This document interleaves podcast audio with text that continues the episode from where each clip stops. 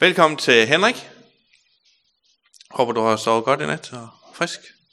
Og velkommen til dem, som øh, kun er med i dag, som ikke var med til en fantastisk lovsomsfest, vi havde i går aftes. Det gik i glip Men jeg tror, i dag bliver rigtig godt. Programmet er nu, vi skal have to bibeltimer fra Henrik over Mikas bog, Hellighed og Nåde, og Gud gennem profeten Mikas briller. Og så kan man spørge sig selv, havde profeten Mika briller? Det er sådan en cliffhanger. Ja, præcis.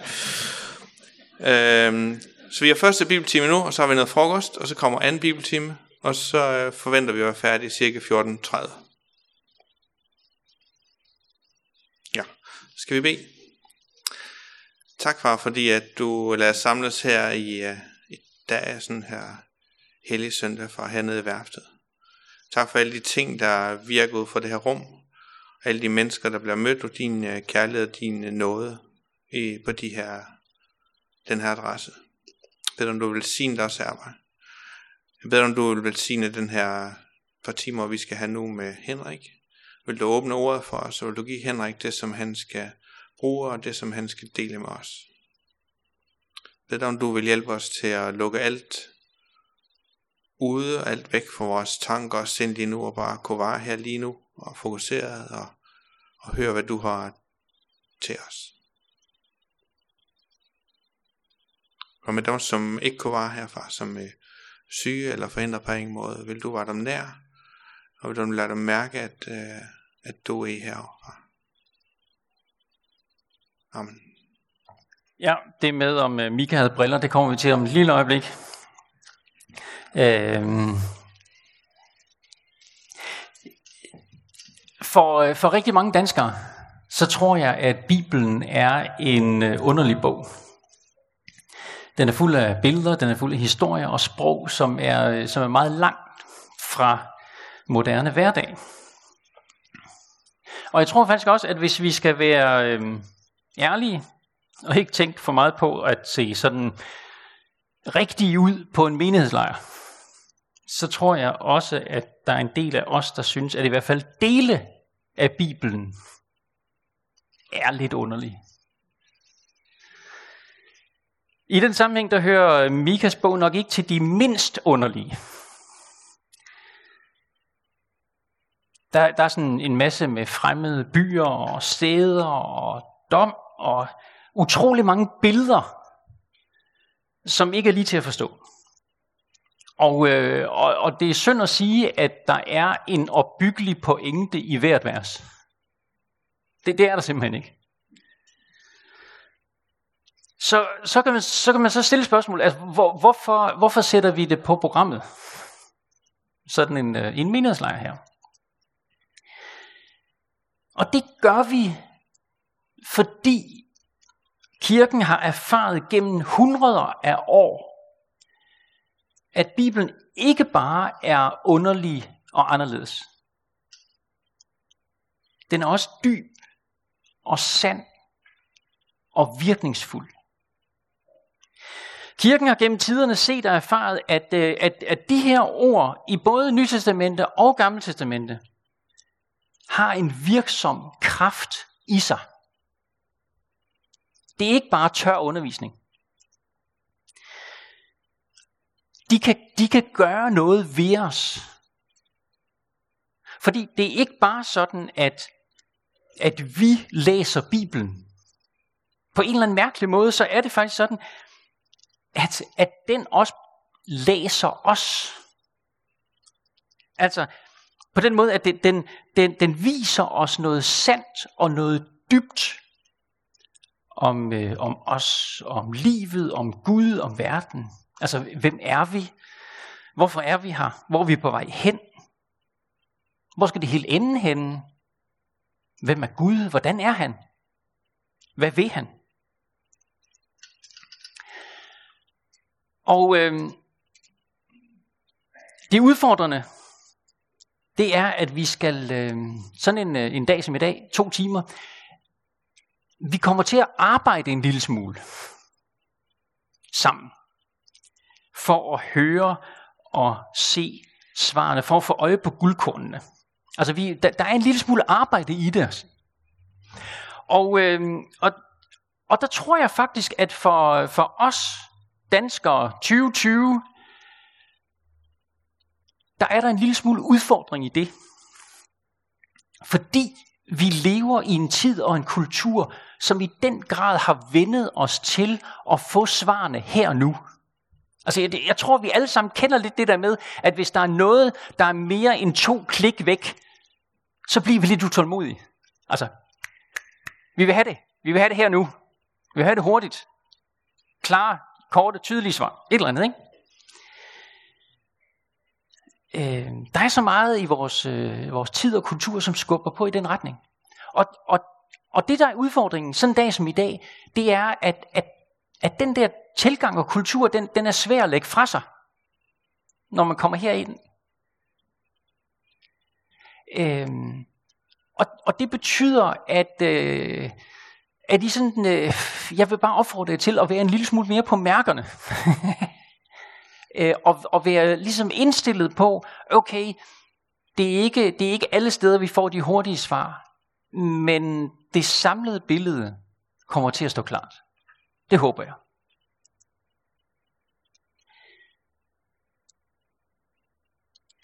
Vi skal øh, bevæge os igennem Mikas bog i uddrag gennem de her to øh, timer.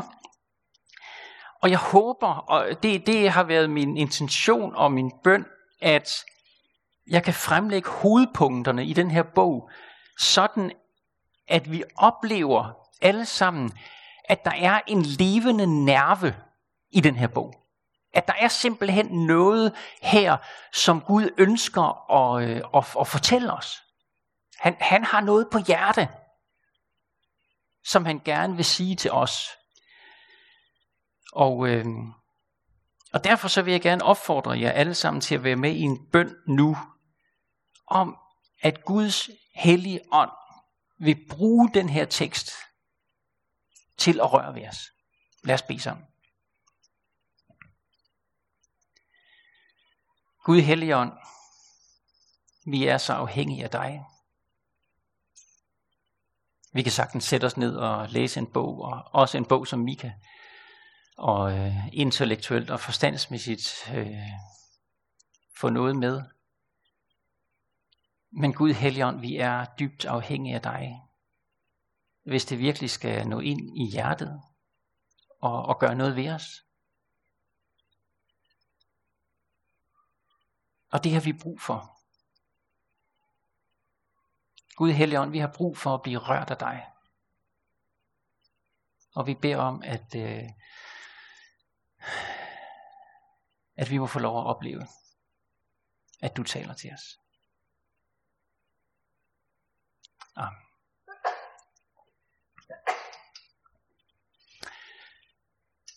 Ja, øh, Mika, han var profet i det gamle Israel i 700-tallet før Kristus, og som I kan se, jeg har øh, løftet et billede af ham fra hans Facebook-side. Øh, og her får vi svaret. Mika havde ikke briller. Måske kontaktlinsen. Øh, ja. Samtidige kollegaer til den her fyr, det var, øh, det var Hoseas og Esajas. De levede cirka samtidig. Hans bog fylder seks sider i øh, den almindelige autoriserede bibel. Der er syv kapitler. De fleste af jer vil kunne læse den på en 20-25 minutter. Den falder i øh, tre afsnit, så jeg også kan se der. Øh, de første to kapitler, og så kapitel 3-5, og så de to sidste kapitler. Og, og når man altså det, det er markeret forholdsvis tydeligt i teksten, fordi de tre hovedafsnit øh, starter med et hør eller hør dog. Så det er sådan en af de litterære markører, som, som profeter kan bruge til at sige, okay, nu starter der et nyt afsnit. En af udfordringerne med Mika, det er, at det er ikke en profetbog, hvor der er sådan et fremadskridende forløb, eller et, øh, eller en, en, øh, et indhold, som sådan bygger op til en pointe eller et klimaks. Man kan, øh, man kan sige, at, at Mikas bog mere har karakter af en samling af profetiske ord, samlet gennem de år, han nu virkede. Og, og, og, og det giver så det problem, at, at det kan være svært sådan at få et, øh, et overblik over bogen. Men, og, og derfor kommer vi sådan til at vandre lidt igennem den og lave nedslag i de forskellige kapitler. Øh,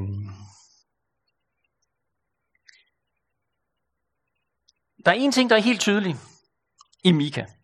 Og det er, at hvis man ser på de tre afsnit, så veksler det mellem dom og frelse. Begge dele er til stede i alle tre afsnit. Øh, nogle gange så har man indtryk af, at, at sådan, når man bruger den meget brede pensel, så det der med dom, det, det har vi i Gamle Testamentet, så kommer frelsen i Nye Testamentet. Men det, det, det er faktisk ikke sådan, det er. Og det, det, det håber jeg bliver en af de pointer, som I tager med jer i dag. Der er i den grad frelse i Gamle Testamentet. Øhm, så, så hver del består af dom og frelse, retfærdighed, barmhjertighed eller hellighed og nåde. Jeg har, øh, jeg ved godt, at I kører normalt en kampagne, hvor I prøver at begrænse brugen af mobiltelefoner under gudstjenester. Jeg har fået specialtilladelse til at sætte mit mobilnummer på. Og øh, og det, det, så, så de af jer, som har kraftig abstinenser, I har hermed en undskyldning. Øhm, og når jeg gør det, så er det fordi, at øh, jeg vil gerne opfordre jer til, hvis I har spørgsmål, eller kommentarer, eller protester, eller hvad det nu er undervejs, så må I gerne sende mig en sms. Fordi vi kommer til at gøre det, når jeg er færdig, både med øh, den her time og, og timen i eftermiddag, at så, øh, så laver vi en øh, sådan lidt ad hoc øh, lille gruppesnak, hvor I får lov til at snakke med et par stykker andre, sådan i behørig afstand og alt det der. I behøver ikke tage mundbind på. Øh, hvad, hvad, har særligt, hvad, hvad, hvad, hvad sagde særligt mig noget? Eller hvad, hvad vækker modstand i mig? Eller hvad det nu kan være. Og, og så tjekker jeg de sms'er, der måtte være kommet. Og så tager vi sådan en, en plenum session, hvor noget input fra jer, og, og jeg kommenterer noget af det, jeg har fået på sms'en og sådan noget. Så det ikke kun bliver mig, der står og taler den ene vej, men sådan, at vi får en lille smule dialog også. Så, Mikas bog handler også om frelse og barmhjertighed og nåde. Yes. Men det starter ikke i det positive hjørne. Det, jeg lad, lad mig bare være øh, åben og ærlig. Øh, kapitel, øh, kapitel 1, de første, øh, de første vers der, kapitel, øh, eller vers øh, 2 til øh, 4. Hør alle folkeslag. Lyt jord med alt, hvad du rummer. Fra sit hellige tempel vil Gud Herren vidne imod jer. For nu går Herren ud af sin bolig. Han stiger ned og går hen over jordens høje. Og hvad sker der så? Bjerge smelter under ham. Dale åbner sig som voks for ilden, som vandfald ned over skrænten. Det billede, som Mika lægger ud med, det er et billede af Gud, der rejser sig i glødende vrede, som fortærer og opsluger alt. At Gud er simpelthen rasende. Han har fået nok. For at forstå det, øh, så har jeg lyst til at fortælle jer en historie. Øh, den handler om Kenneth. Han er ikke her fra øen, så jeg tror ikke, I kender ham. Han var, øh, han var, en, øh, han var en ikke særlig køn mand. Han var, han var ludfattig. Han var heller ikke kvik. Han var, han var faktisk ikke særlig tiltalende at være sammen med. Han var sådan lidt en, en børste. Øh, ikke udpræget god til noget, men sådan hudlede sig igennem. Og, og alle var lidt efter ham. De chikanerede ham. Nogen gav ham bank faktisk. Stjal det lidt, han havde. Så Kenneth, han var, sådan, øh, han var bare helt igennem en stakkel.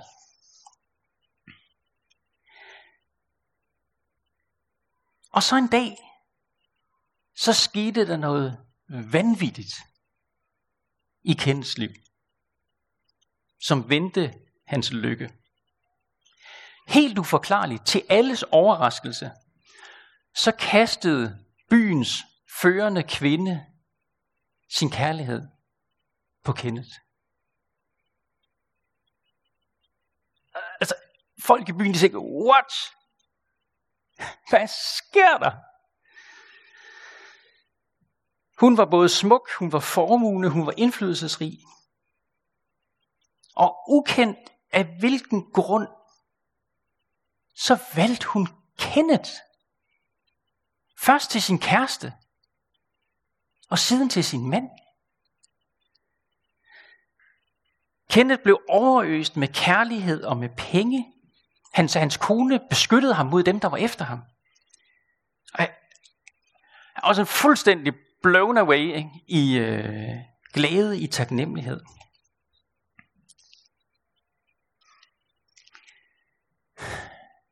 Men det blev hurtigt hverdag. Alt for hurtigt. Han brugte flittigt løs af konens penge. Han begyndte at tage hendes kærlighed og beskyttelse for givet. Han begyndte at blive grov igen. Han var ikke nogen god far for de børn, der kom til. Hun forsøgte sådan at, altså virkelig at tale ham til fornuft og, og få ham til at ændre adfærd. Han hørte ikke efter. Det var ikke længe før han begyndte at kigge efter andre kvinder. Ikke de pæne, men de prostituerede, som kun gav ham sex og ikke kærlighed. For det var faktisk noget, han kunne forstå, og det var noget, han kunne kontrollere. Noget for noget. Det var på en eller anden måde var den bedre end den overvældende kærlighed fra hans kone, som, som bare tilgav ham igen og igen, mens hun forsøgte at tale ham til fornuft. I en eller anden grad opretholdt Kenneth facaden, for han havde stadigvæk brug for pengene og hendes indflydelse, men der var bare, der var bare ikke nogen ægte kærlighed eller intimitet. Det der var, var i virkeligheden utroskab og misbrug og bedrag. Og så kan man stille spørgsmålet. Hvad ville en naturlig og rimelig reaktion være fra hendes side? Hende, der havde givet ham alt. Som havde tilgivet ham igen og igen og taget ham tilbage. Som havde givet ham utallige chancer for at stoppe op og besinde sig. Ville det ikke være naturligt, at hun fik nok? At hun blev rasende? At hun blev glødende vred? Jeg tænker, det vil ikke bare være naturligt. Det vil være helt på sin plads.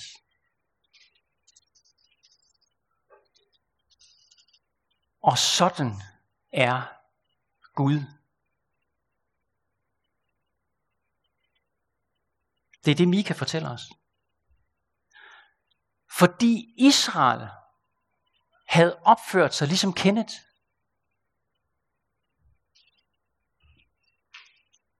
så var Gud rasende.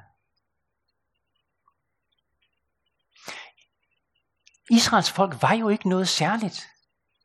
Det var sådan et lille øh, folk grundlagt af en, en række småsnydende patriarker. De var ikke engang så rigtige folk. De, de, de var ikke nogen, som, som nogen rigtig regnede med. Men Gud valgte dem.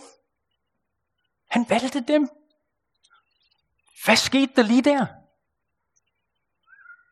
Og måske valgte han faktisk lige præcis dem, for at vise noget om sin kærligheds natur. At det ikke handler om os mennesker, når Gud viser kærlighed. At det handler om ham, om hans barmhjertighed og kærlighed, om hans kvaliteter. Og det her lille folk, som ikke var noget, som var blevet overfaldet og ydmyget og undertrykt og gjort til slaver, dem valgte Gud.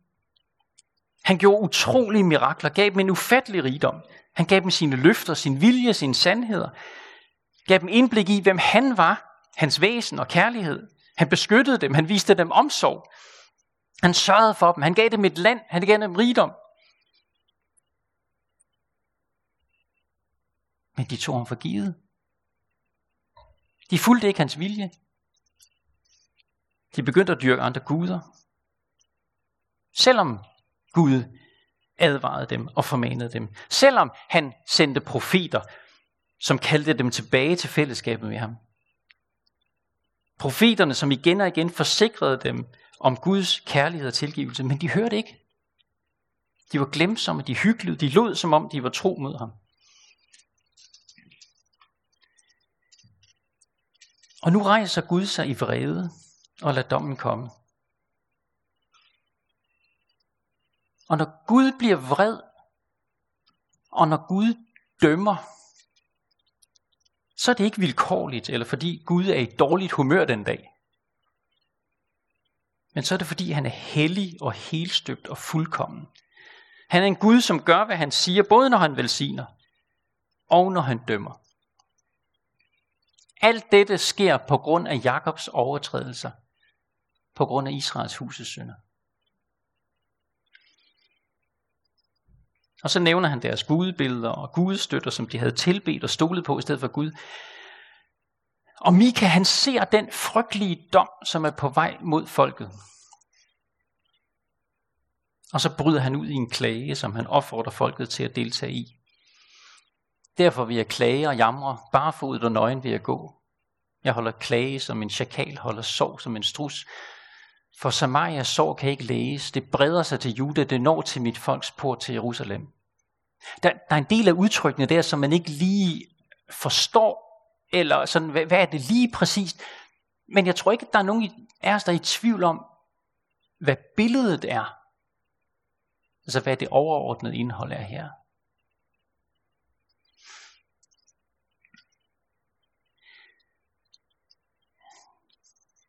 I vores tid, det, det, altså, så kan det virke meget fremmedartet, det der med, med afguder og gudebilleder og skøgegaver, der nævnt, og sådan, altså det kan være svært at forholde sig til. Men, men det kan være lidt interessant at se, hvad er det så, Mika tager fat på i de næste par kapitler, kapitel 2 og 3. Her afslører han nemlig, at der er en tæt sammenhæng mellem israelitternes tro og så den måde, de lever på. Deres svigt over for Gud gav sig nemlig udslag i en række forhold. Og der er sådan lige øh, overskrifterne på et par af tingene. Kapitel 2, 1-2. De planlægger ondskab og stjæler svage menneskers marker og huse og undertrykker dem. 2, 8-9. De overfalder de fredelige i landet, gør dem til krigsfanger. De overfalder og berøver kvinder og børn. Lederne får en særlig opmærksomhed, kapitel 3, de første to vers. Lederne, som, som burde kende loven, de hader det gode, de knuser de svage og slår dem ihjel. Og de religiøse ledere er som ikke bedre. Kapitel 3, vers 5. De lader sig købe til at forkynde falsk. De øh, forkynder dom, men kun over dem, som ikke betaler ved kasse 1. Man kan købe sig til velsignelse her. Og det sociale og religiøse forfald, det fører til en dom. Hør dog ledere i Jakobs hus, stormænd i Israels hus, som afskyr, hvad der er ret, og fordrejer alt retskaffent. Dens ledere dømmer for betaling, dens præster underviser for løn. På grund af jer skal Sion pløjes som en mark, Jerusalem skal blive til ruiner.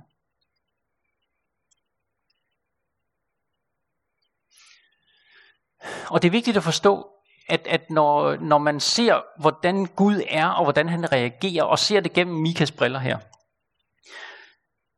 så, så reagerer Gud med samme glødende vrede i mødet med moralsk forfald og økonomisk snyd og social uretfærdighed. På samme måde som han gør i mødet med vantro og tilbedelse af andre guder. Og grunden til, at han reagerer ens på de to ting, det er, fordi de hænger sammen.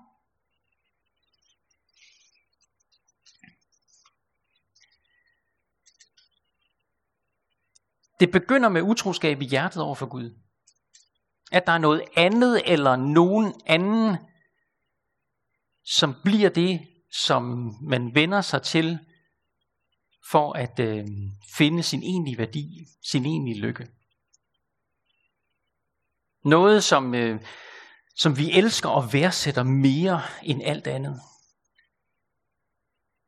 Så det er ikke, det er, og her handler det ikke bare om, om små træfigurer eller statuer af guld, eller som det kunne have set ud. Det handler mere om det, som vi frygter for at miste frem for alt andet. Så tror jeg, vi kan begynde at relatere en lille smule til det i 2020. Hvad er det, vi frygter at miste frem for alt andet? For det er nemlig det, der har førstepladsen i vores liv.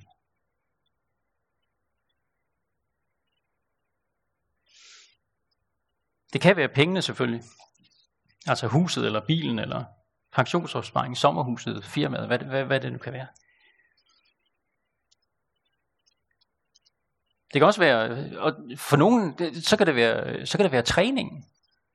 Altså jeg, jeg kender nogen, som, altså det, det går fuldstændig amok, hvor det bliver det, livet handler om. Det kan være andre øh, fine, gode ting. Det kan også være relationer. Vi kan faktisk havne, så også os, der er forældre, kan havne i en situation, hvor det bliver børnene, som bliver stillet op på piedestalen. Hvor det er det, der styrer alt i vores tanker og i vores planer. Og styrer vores liv. Eller ægtefælden. Og misforstå mig ikke. Der er ikke noget i vejen med at ville sin ægtefælde det godt. Det håber vi alle sammen vil os der er gift. Men det kan faktisk blive selve livets mening, forholdet til ægtefælden. Og så er den person på vej til at overtage Guds plads, som alt andet i livet skal indstilles efter. Og det der sker, det er, at vi, og det er bare en generel ting, der kan ske for os mennesker, det er, at vi kan miste perspektivet. Vi kan miste perspektivet sådan, at, at vi ikke kan se, at det bedste, vi har i den her tilværelse, det er gaver fra Gud.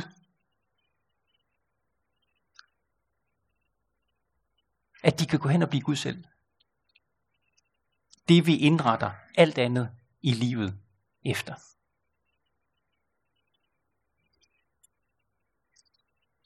Og når vi på den måde danner et andet centrum i livet end Gud, så kan nogle af de andre ting følge efter. På det moralske område, på det økonomiske område, på det sociale område, sådan som, Mark, Mark, sådan som Mika her øh, laver nogle nedslag og peger på i hans tid. Og hvilket udtryk det fik, at det, det der åndelige fokusskift førte til synd på forskellige områder i deres liv.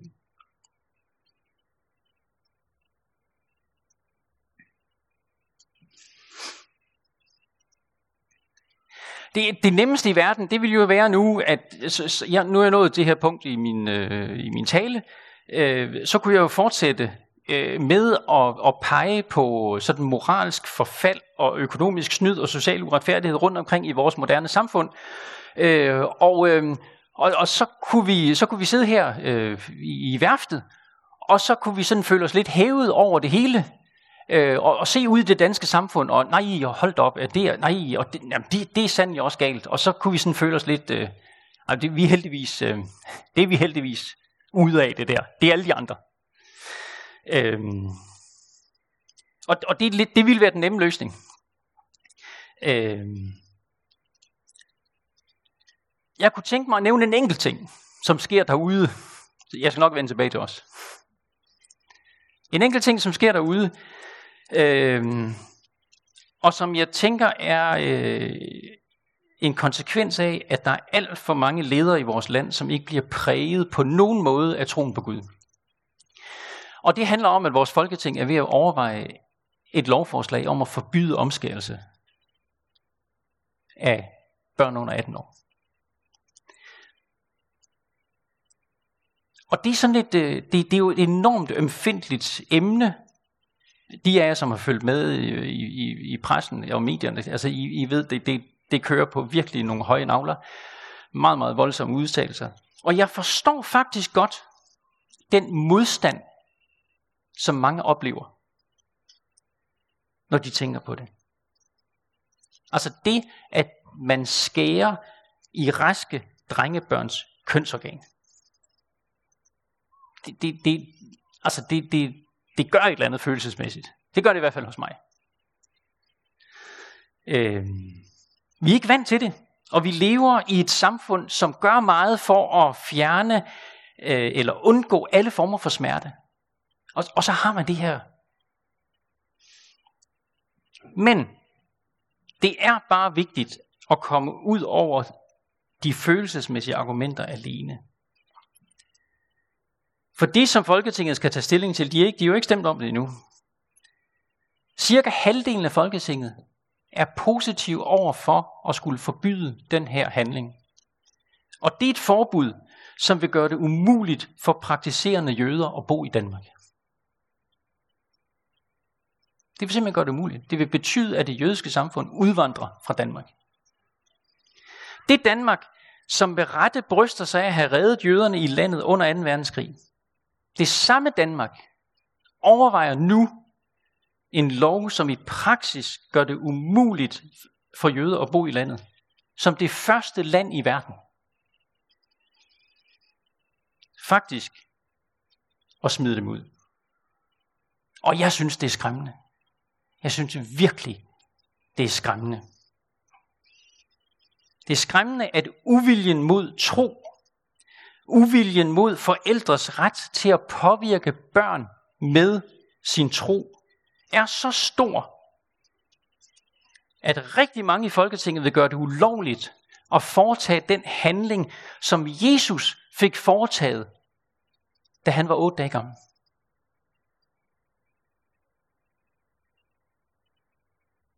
Vores herre frelser blev omskåret på 8. dagen. Jeg synes, det er skræmmende. Og, øh, og, og jeg har bare, altså jeg, øh, på en eller anden måde, det, det, det sprang op i mit hoved, da jeg lavede det her. Og jeg, jeg kunne ikke lade være med at nævne det. Og jeg vil bare sige, hvis der er nogen af jer, som har forbindelser til politikere, folketingsmedlemmer eller andre aktive i politiske partier, så kontakt dem og sige, det her, det må I simpelthen ikke stemme igennem.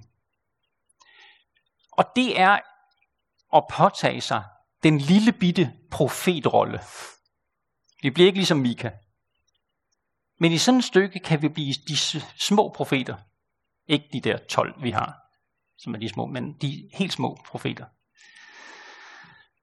Øh, ja, jeg synes, at det her er tiden, hvor vi som kristen kirke skal protestere. Og jeg glæder mig over alle, der gør det. Men, men, men vi skal være mange, der gør det. Nå. Vi skal ikke bare pege på andre. Det at møde Mikas forkyndelse af Guds vrede og dom, det, det, det bør også blive en anledning til at overveje, hvad er det i vores liv, der viser, at vi er syndere? Lad os bare få den næste slide. Jeg tror, der er mange af jer, som øh, har hørt sætningen fra Romerbrevet, som står her øverst, at alle har syndet og mangler herligheden fra Gud. Og øh, i argumentationen øh, for det udsagn, så, så citerer Paulus en øh, salme fra Gamle Testamente, salme øh, 14, et par af versene. Herren ser ned fra himlen, ned over menneskene, for at se, om der er en forstandig en, der søger Gud. De er alle kommet på afveje. Alle er fordærvet. Ingen gør godt. Ikke en eneste.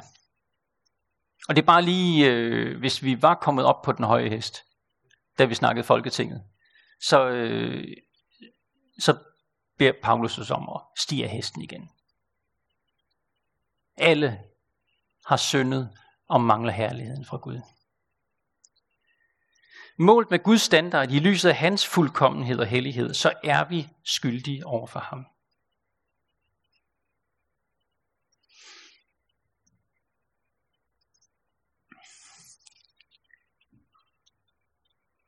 Nogle af jer er vokset op i missionsforeninger.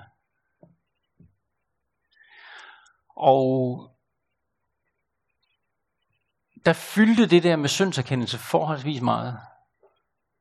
Og nogle af jer har simpelthen fået for meget af det. Fordi på en eller anden måde, så, så kunne det blive lidt usundt. Altså at det næsten blev noget, altså man skulle simpelthen føle på en bestemt måde. Øh, og og, og jo, jo, læng, jo længere man kunne blive øh, basket ned, jo, jo mere åndeligt var det. Og, og det er en usund måde at tale dom på. Det mener jeg faktisk. Men det er også usundt at lade være at tale om det. Fordi Bibelen taler om det. Bibelen taler om det her, at vi er, vi er syndere. Og det er faktisk en erkendelse, som er vigtig at holde fast i. Og, det er den, og jeg tænker, at vi, at vi skal bede Helligånden om at holde den levende i os. Og, og samtidig hold, altså hold fast også i den sandhed om Gud, at, at Gud han er ikke sådan en overbærende bedstefar i himlen, der smiler overbærende øh, til os. Og han er heller ikke en humørsyg far, som den ene dag, så er han i rigtig godt humør, den anden dag, så bum, så er det buller og brag. Han er heller ikke, øh, Gud er ikke åndelig modellervoks, som vi har frihed til at forme i den udgave og den figur, vi nu synes og har lyst til at have ham i.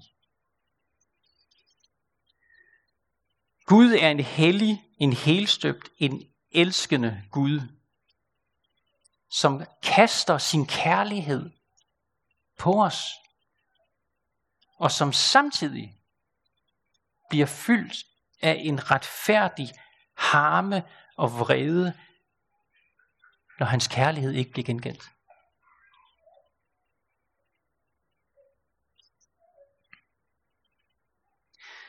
Heldigvis er den her dom jo ikke alt, hvad Mika fik pålagt at sige. Der var, der var noget mere. Der var noget mere, Gud havde på hjerte, som han gerne ville have sagt gennem Mika. Det kommer til at fylde mere i øh, timen over middag. Og øh, jeg håber, at øh, jeg håber virkelig, at I bliver. der, er, der, der er gode sager. Der er gode sager i eftermiddag øhm. Men allerede i slutningen af kapitel 2 og i første halvdel af kapitel 4, så, øh, så tændes der et lys. Der, øh, der tændes et håb. Midt i alt det der med dom og mørke og frygt for Guds vrede. Gud åbenbarer sig også som hyrden, der vil samle sine får. Jeg vil samle dig, Jakob. Jeg vil samle Israels rest. Jeg bringer dem sammen som får i en fold, som en hjort på en græsgang. Foran dem går gennembryderen. Deres konge går foran dem. Herren går i spidsen for dem. Mika tegner et billede af en, som, øh, som bryder ud af fjendens belejring. Og, øh, og denne gennembryder er en konge, som kaldes Herren. Så der er et eller andet, altså Gud er hyrden, men han har en gennembryder. Og den her gennembryder er en konge, som også kan kaldes Herren. Jeg håber, der er klokker, der begynder at ringe.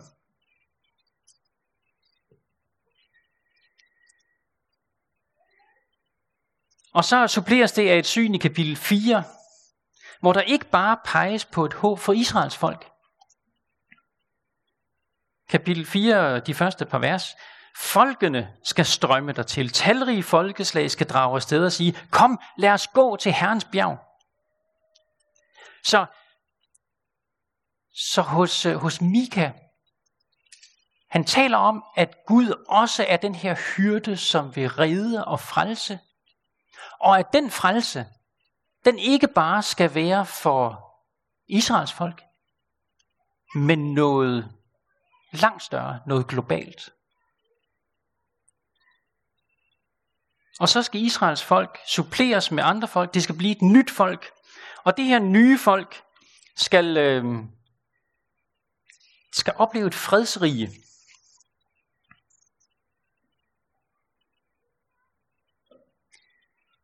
Dengang jeg, øh, jeg læser altid mine prædikner fra min kone. Det, øh, det er godt at have en kritiker, inden man skal sige det til flere.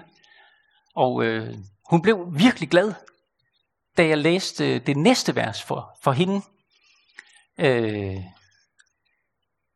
Høstovs, I ved, at øh, der står en, øh, en fin ude ved terrassen. I har garanteret plantet den. Og øh, vi har nemlig købt huset dem. Og, øh, og der står i Mika 4.4 om fredsriget. De skal sidde hver under sin vinstok og sit fintræ. Der blev hun glad. Det, det voldsomste skænderi, min kone og jeg har haft, det var i en drøm, hvor min kone drømte, at jeg fældede finen. Og det kunne du godt have snakket med mig om. Heldigvis var det kun en drøm. Den stod der stadigvæk, da hun vågnede. Nå. Men der kommer et fredsrige, kendetegnet af fred, af frodighed, af tryghed for Israels folk og dem, de bliver forenet med. Let af gennembryderen, som er konge og som er Herren selv. Og det lys, det bliver tændt midt i det mørke, som øh, dommen tegner. På det her fuldstændig knaldsorte bagtæppe af Guds glødende vrede, der rettes der en projektør mod en, der skal komme og bringe frelse. Og det skal vi, øh, det skal vi høre meget mere om i eftermiddag. Følg med i næste afsnit. Øh, og, øh, og det jeg tænker, vi gør nu, det er, øh, brug lige to-tre minutter på at, at, at vende jer om til øh, nogle af dem, som I sidder omkring. Og så snak om det her. Hvad lagde jeg særligt mærke til? Hvad, hvad, hvad, gjorde, hvad gjorde særligt indtryk? Og der er ingen rigtige svar her. Øh, eller er det i virkeligheden bare et stort spørgsmålstegn for mig, eller var der noget, der øh, gjorde mig irriteret, eller hvad det nu kan være? Der, der, der er frit slag. Så kører vi lige to-tre minutter, og imens tjekker jeg de sms'er, der er kommet, og så tager vi lidt øh, dialog. Yes. Værsgo.